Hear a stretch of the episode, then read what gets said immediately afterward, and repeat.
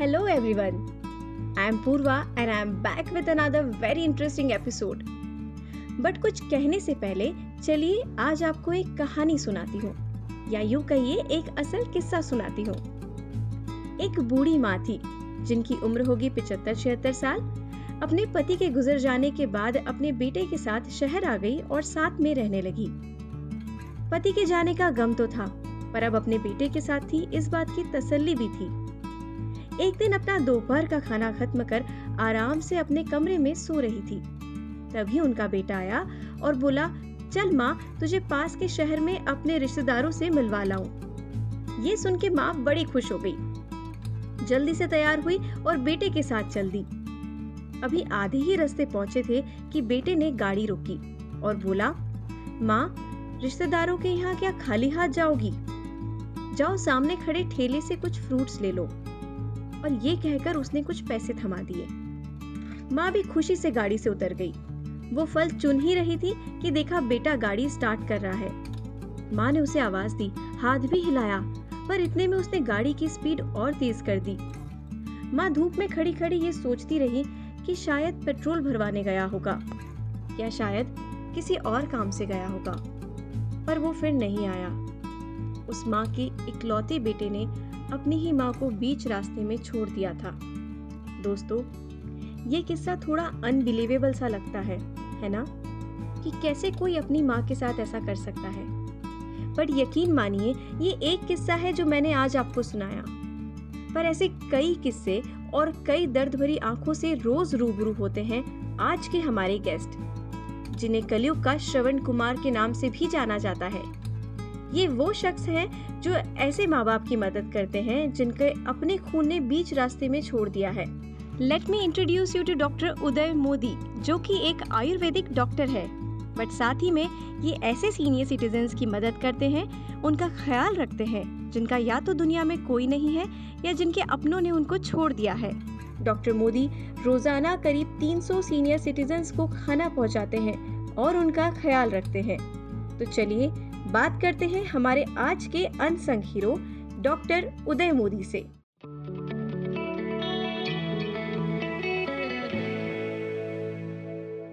Doctor Uday Modi a very warm welcome to our podcast ji ma'am thank you very much Uday ji आप एक doctor हैं और doctor का schedule वैसे भी बहुत टाइट रहता है। तो इस बिज़ी शेड्यूल में ये बताएँ कि कैसे आया आपको ये नेक ख्याल? कि मुझे इन बेसहारा बुज़ुर्गों के लिए टाइम निकालना चाहिए और खाना पहुंचाना चाहिए। देखो, भारत में किसी को ये ख्याल आना तो आ ही नहीं सकता है क्योंकि अपना भारत देश जो है वो मातृदेव भव, पितृदेव भव के संस्कारों के साथ पला हुआ है, बड़ा हुआ है।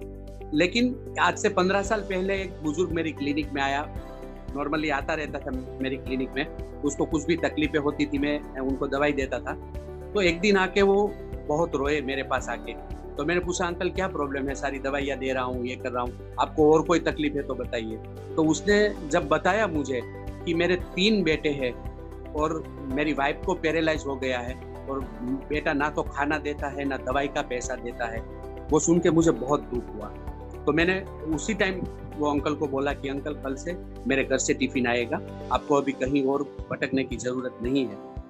तो घर पे आके मैंने मेरी वाइफ को बताया कि आज ऐसा ऐसा एक पेशेंट आया था मेरे पास। उसने बताया कि उसको ये तकलीफ़ है। तो मेरी वाइफ ने बोला कि ये बहुत सारे लोग होंगे जितने लोगों का कर सकता है उतना करेंगे।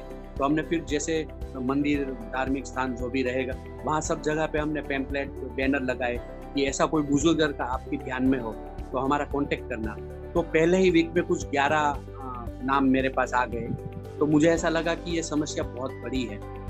ये ये सिर्फ़ इतनी सीमित नहीं है ग्यारह तक तो धीरे धीरे धीरे करके आज पंद्रह साल में तीन सौ टिफ़िन टिफ़िन तक हम लोग पहुँच गए हैं। क्योंकि वो समय पे तो मुझे ऐसा था कि जगह का प्रॉब्लम समझ में आ सकता है जनरेशन गेट समझ में आ सकता है, पैसों का प्रॉब्लम समझ में आ सकता है, लेकिन एक बेटा अपने माँ बाप को खाना नहीं दे, वो बात तो आज से पंद्रह साल पहले भी मेरी समझ जो कि आज भी नहीं आ रही है। तो उसके बाद में तुम मैंने ट्रस्ट की, स्थापना की late Shrimat Lala Jindas Modi charitable trust के तहत श्रवण टिफ़िन सेवा शुरू करके ये सब ट्रस्ट के माध्यम से अभी काम हो रहा है। डॉक्टर अक्सर हम अपनी फैमिलीज़ अपने खुद के पेरेंट्स बच्चों और इन्हीं सब जिम्मेदारियों में उलझे रहते हैं। फिर आपने तो इतने सारे माँ बाप की जिम्मेदारियाँ उठाई है। आपको कभी डर नहीं लगता कि कभी मैं नहीं कर पाया या कुछ बड़ी डिफिकल्टी आ गई या कोई गलती हो गई या किसी ने मुझे कुछ कह दिया?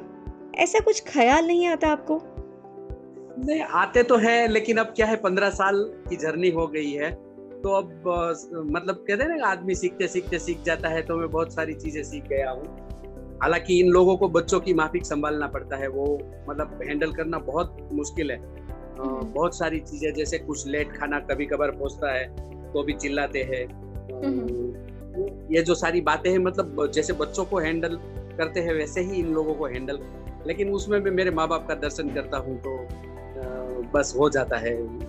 वो भी संभाल लेते हैं, कुछ मैं भी संभाल लेता हूँ, ऐसा है। डॉक्टर, आपने इतने केसेस देखे होंगे इतने सालों में।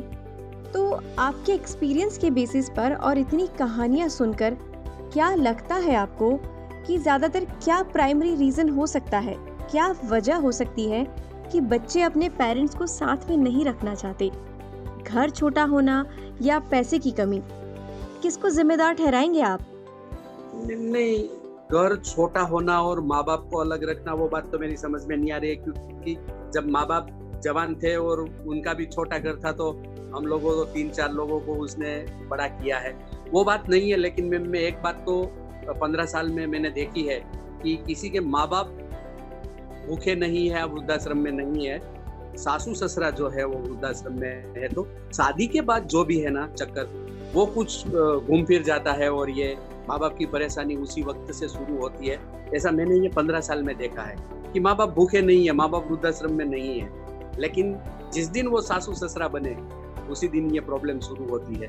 जिस दिन घर में बहू आती है, उसी दिन से ये प्रॉब्लम शुरू होती है। और आज मैं देख रहा हूँ कि बहू को पसंद नहीं है कि घर में कोई बुज़ुर्ग रहे। मैं मानता हूँ कि इसके पीछे ये एक कारण हो सकता है कि जब तक बेटे का शादी नहीं हो बेटा साथ में होता है और जैसे ही शादी हुई तो उसको माँ बाप जो फिर है पसंद नहीं आते। ये, ये मेरा तजुर्बा जो पंद्रह साल का मैं देख रहा हूँ मुझे यही दिखाई दे रहा है। डॉक्टर पिछला एक साल कोरोना के कारण हम सभी के लिए बड़ा ही मुश्किल समय रहा है। आपके लिए कितना डिफ़िकल्ट रहा ये लॉकडाउन? बहुत डिफ़िकल्ट रहा मैम क्योंकि एक तो क्या है कि उस उन लोगों की सबकी 70 प्लस एज है। और गवर्नमेंट का पूरा निर्देश था कि जो भी एजेड है, उनको ये खतरा ज़्यादा है पेंडेमिक ज़्यादा ये तकलीफ़ देगा। तो एक मतलब विशेष जवाबदारी बढ़ गई थी कि उन लोगों को कैसे बचाए। तो जैसे सैनिटाइजर है मास्क है, उन लोगों को घर में रहने की सलाह है। पूरे दिन हम लोग उन लोगों के पीछे थे और सबसे बड़ी बात यह है मैम कि डेढ़ साल जैसा समय बीतने आया है ये पेंडेमिक टाइम को। लेकिन आज तक ये 300 बुज़ुर्ग में से किसी को भी कोरोना का इन्फेक्शन नहीं हुआ है। तो ये सबसे बड़ी उपलब्धि है कि इतनी केयर के बाद में ये रिज़ल्ट हमने पाया है कि एक भी बुज़ुर्ग को ये नहीं हुआ है। और पेंडेमिक में बहुत सारी तकलीफें हुई क्योंकि पहला जो लॉकडाउन था, उसमें तो सारी ग्रोसरी की दुकानें वो कुछ समय के लिए खुलती थी और उसमें भी बहुत सारी लंबी लंबी लाइनें तो हमको तो रोज 300 लोगों का खाना प्रिपेयर करना था। और ट्रस्ट के पास कोई इतना फाइनेंशियली वो नहीं है कि हम लोग दो तीन महीने का ग्रोसरी एक साथ में लेके रख ले। तो फिर हम लोग ग्यारह लोगों का स्टाफ है अलग अलग ग्रोसरी की दुकान पे थोड़ी थोड़ी देर खड़े रह के जो भी मिलता था, लेके आते थे और पहुंचाते थे। तो बहुत मतलब एक तो डोनेशन भी नहीं आ रहा था इन समय क्योंकि कोई आवन जावन ही बंद थी। तो आना जाना मुश्किल था तो कोई नहीं आ रहा था तो डोनेशन भी कम आ रहा था। सामने उतना खर्चा तो जो चालू था, वो चालू था। बहुत सारे रास्ते बंद थे, उन तक कैसे पहुँचे? कुछ डर भी था, कुछ सोसाइटी भी बंद थी। लेकिन ये बहुत सारी चीज़ों के बीच में हमारी 11 लोगों की टीम जो है पूरी डट कर खड़ी रही और पूरा लॉकडाउन हमने खाना भी पहुँचाया और इन लोगों को इन्फेक्शन भी लगने नहीं दिया तो ये सबसे बड़ी खुशी है और उपलब्धि बहुत बहुत बड़ी बात है उदय जी ये। आपकी 11 लोगों की टीम आपने बताया कौन कौन है उसमें? आपके परिवार के और और कौन कौन लोग शामिल है आपके दोस्त मेरे परिवार के तीन लोग हैं मेरे दो बच्चे हैं मेरी वाइफ है। दो अच्छा, कुक है और तीन डिलीवरी वाले हैं। ऐसा और ये बर्तन वगैरह साफ़ करने के लिए। ऐसा ग्यारह लोगों की एक पूरी टीम है जो हम लोग ये संभालते हैं क्योंकि मेरा मैं वैसे भी बेसिकली एक्टर हूँ तो मुझे कभी कभार शूटिंग में भी जाना पड़ता है। तो फिर मेरी वाइफ और बच्चे संभालते हैं। तो पूरी टीम एक ग्यारह लोगों की है तो संभाल लेते हैं एक या कोई दूसरा।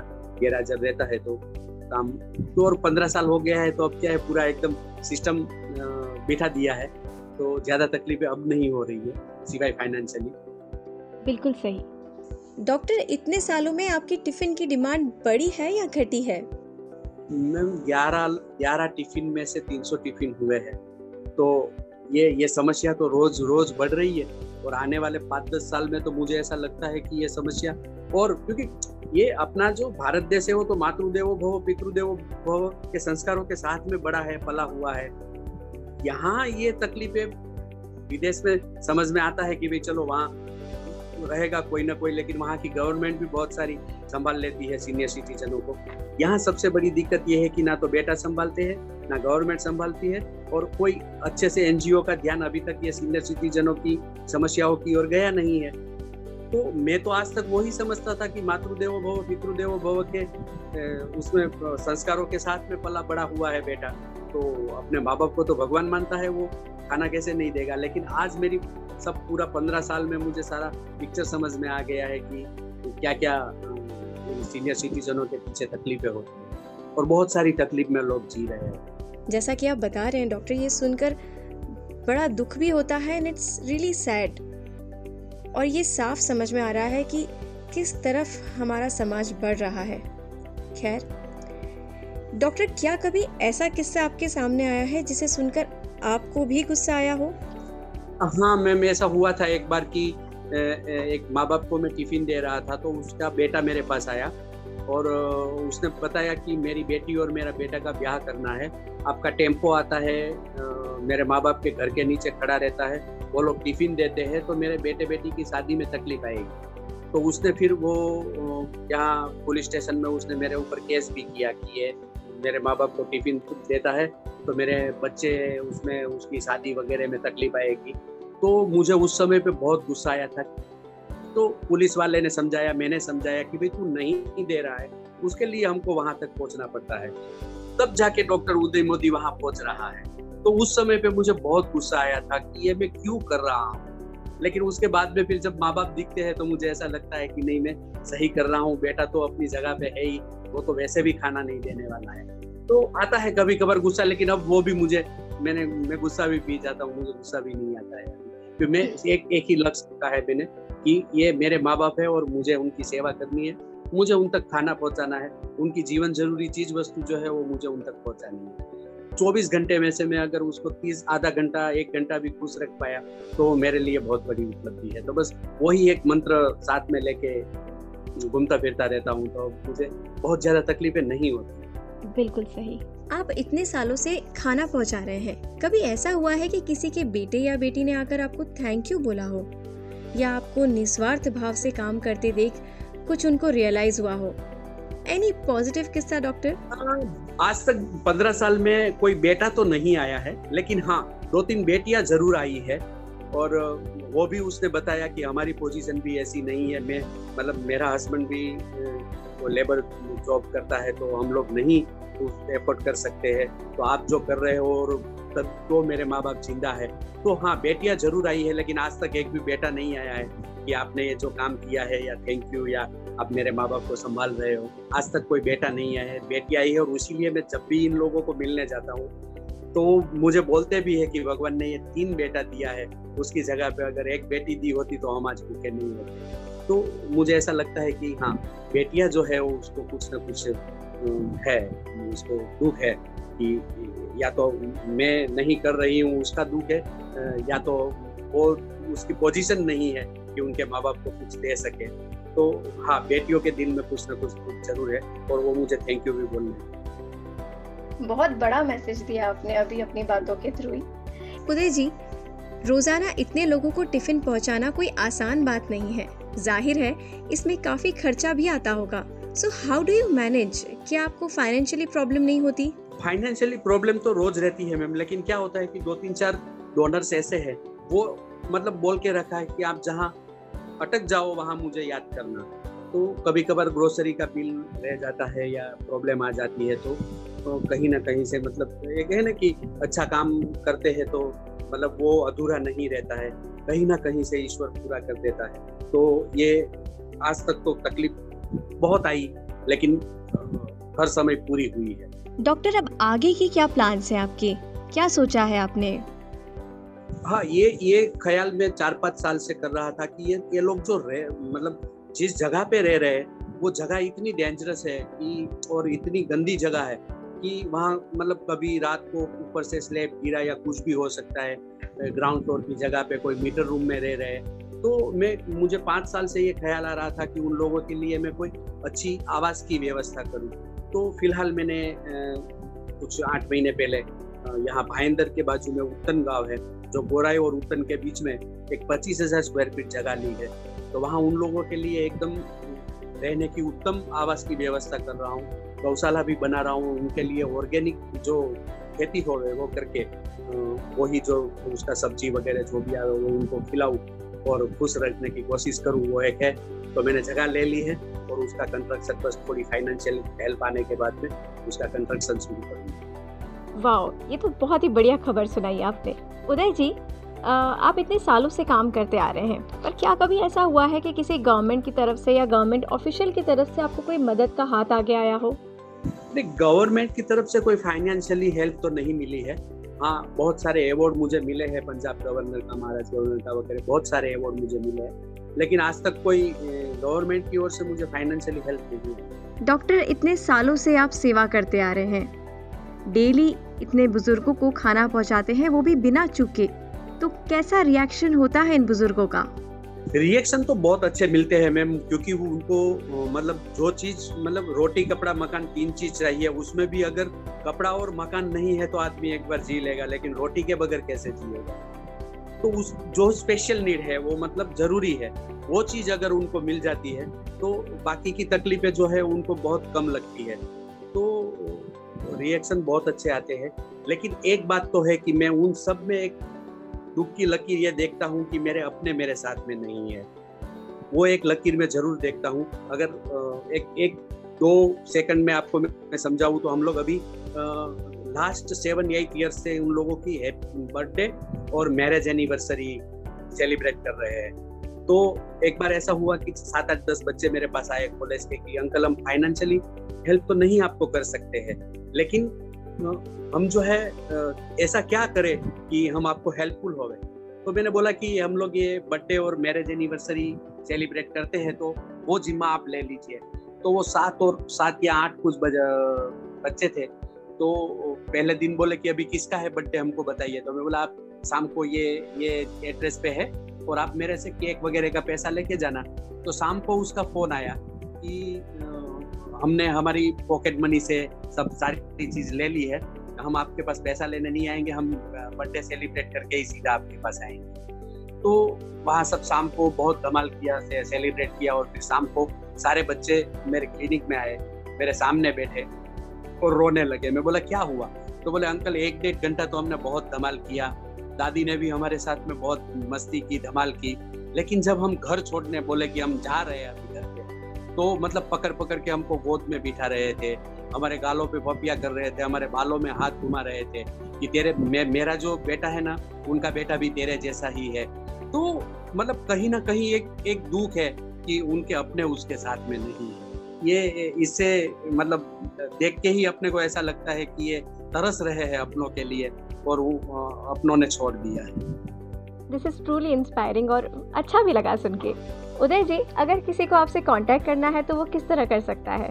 हाँ ये मोबाइल के थ्रू आप मेरा नंबर नोट कर सकते मेरा कॉन्टेक्ट नंबर है nine eight two zero four four eight seven four nine lastly Uday ji any message for our listeners बस मैसेज में यही देना चाहूँगा कि सबसे पहला जो भगवान है वो माँ बाप है। और ये मैं आपको बता दूँ कि ये जो मैं जगह बना रहा हूँ, मैं उन लोगों के लिए जो आवास बना रहा हूँ, उनका नाम भी मैंने माँ बाप नु मंदिर ऐसा रखा है माँ बाप का मंदिर। तो मैं वो वृद्धाश्रम नहीं बना रहा हूँ, मैं ओल्ड एज होम नहीं बना रहा हूँ, क्योंकि वो सारे लॉजिंग बोर्डिंग है।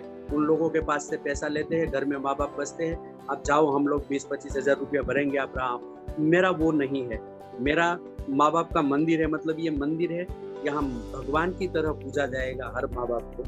तो मैं जितने भी ये सुन रहे हैं, उन लोगों के लिए एक मैसेज देना चाहता हूँ कि आपके घर पे जो भी माँ बाप है, वो भगवान के रूप है और उनको भगवान के रूप में ही उनकी पूजा कीजिए मातृदेवो भव, पितृदेवो भव का जो अपना मूल मंत्र है, उसको सार्थक कीजिए। सो फ्रेंड्स ये वाकई काफ़ी बड़ी ज़िम्मेदारी है, जो डॉक्टर उदय मोदी ने अपने सर जिम्मे ली है। और जितनी नम्रता और सरलता से डॉक्टर उदय मोदी ये काम करते हैं, यकीन मानिए, ये उतना ही मुश्किल है। अगर आपको भी लगता है कि आप डॉक्टर उदय मोदी की किसी भी तरह मदद कर सकते हैं तो डॉक्टर मोदी के बताए नंबर पर आप उनसे डायरेक्ट संपर्क कर सकते हैं। नायक की पूरी टीम की तरफ़ से डॉक्टर उदय मोदी को सलाम। Till our next episode stay tuned to our podcast and stay humble stay safe